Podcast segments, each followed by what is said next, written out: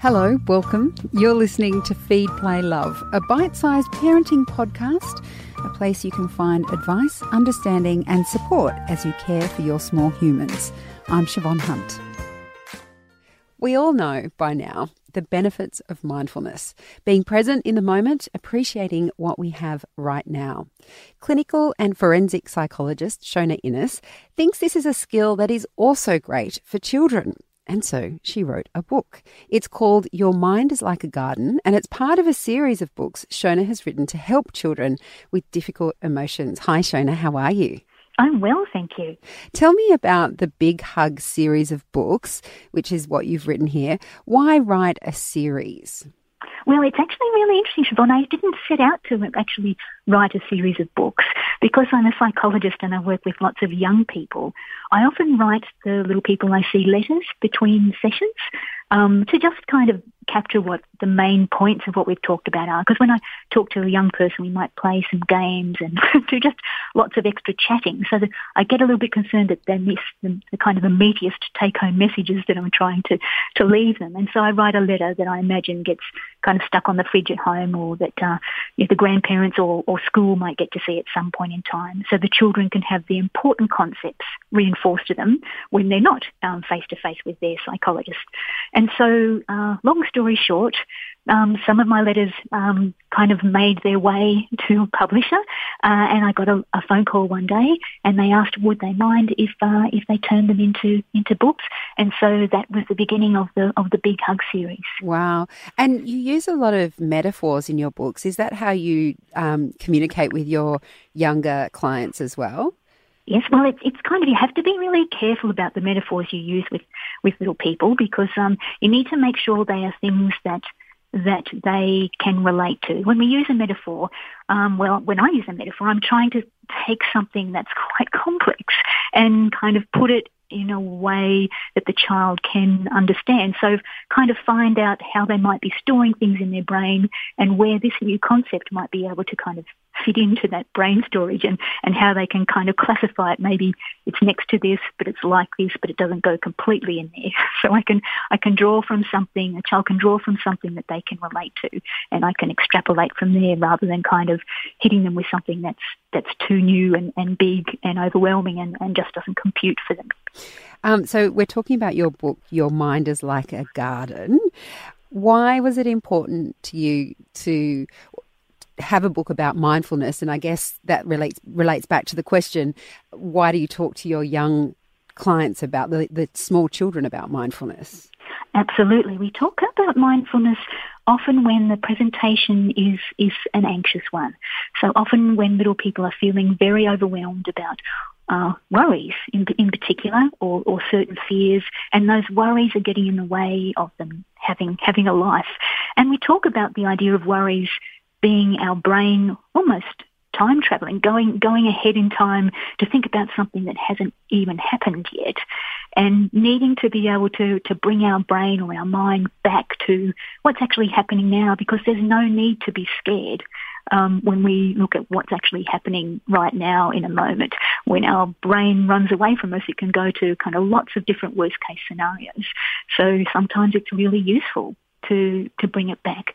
And and the other reason I'm really big on mindfulness for young people is that it sounds like there's um, and we're learning more and more. When I say we, the psychological community and the researchers and the experts, we're learning more about mindfulness and and how it's actually affecting um, our brains uh, to that extent as well.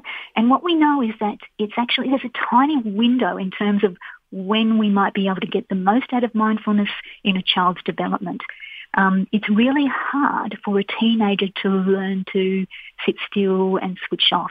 The changes that happen with, with our bodies and brains during puberty um, make it um, really hard to switch off certain certain things with all the different um, development that's going on, all the all the social and kind of emotional, the bigger emotions that come with the teenage years.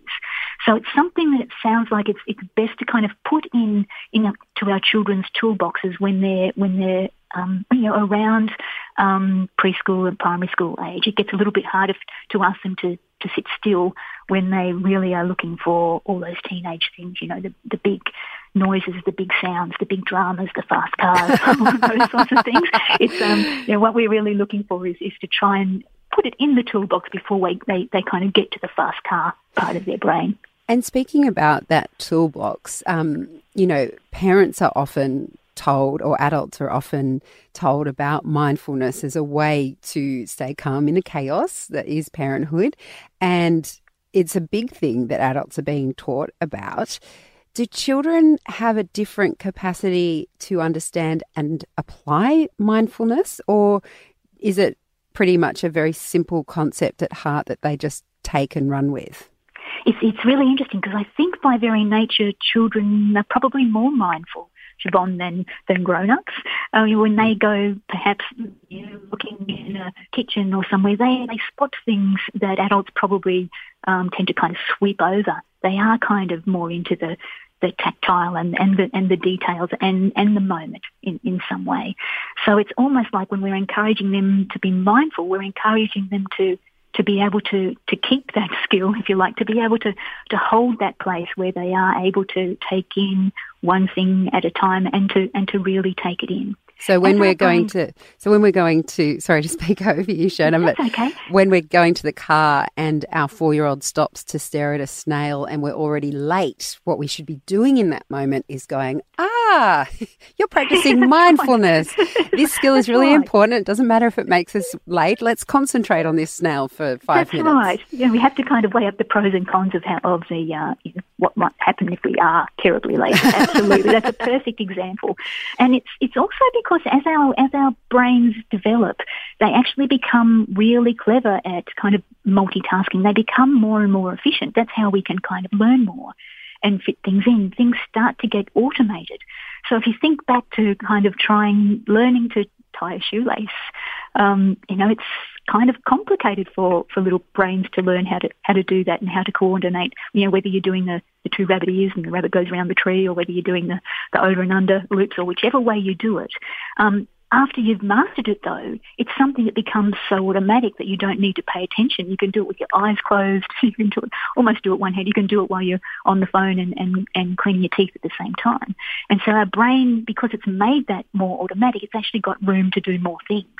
And as we kind of grow, we get better at doing more things more automatically. And mindfulness is about kind of putting a halt to that and going back and slowing down and, and stopping and taking notice of things again rather than just going with what's been automated. Talk to me about the metaphor you've used to explain mindfulness to children, and that is the garden the garden is my mindful place.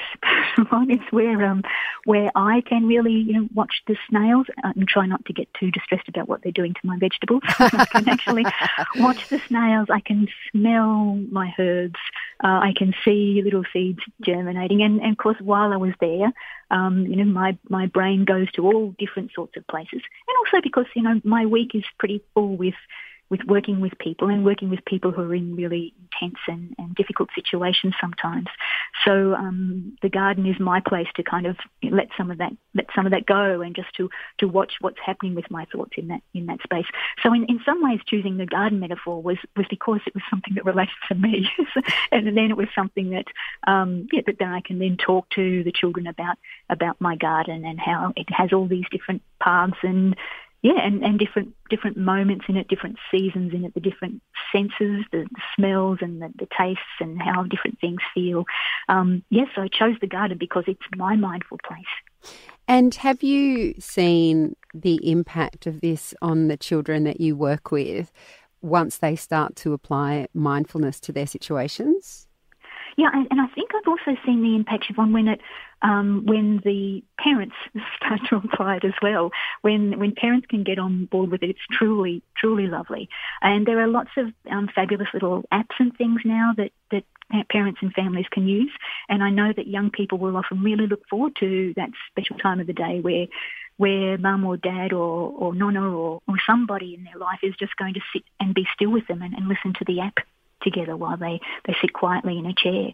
Um, it becomes a, a little bit of a mindful shared time for, for family members sometimes as well. That sounds like such a beautiful idea. Shona, thank you so much for talking with us today. My absolute pleasure. That was Shona Innes. She's a clinical and forensic psychologist and author of Your Mind is Like a Garden. We'll pop a link up to where you can get the book from. Just head to babyology.com.au forward slash feed play love. Feed, Play, Love is a babyology podcast produced by Elise Cooper and presented by me, Siobhan Hunt. You can get in touch. We'd love to hear from you. Email us at feedplaylove at theparentbrand.com.au. See you next time.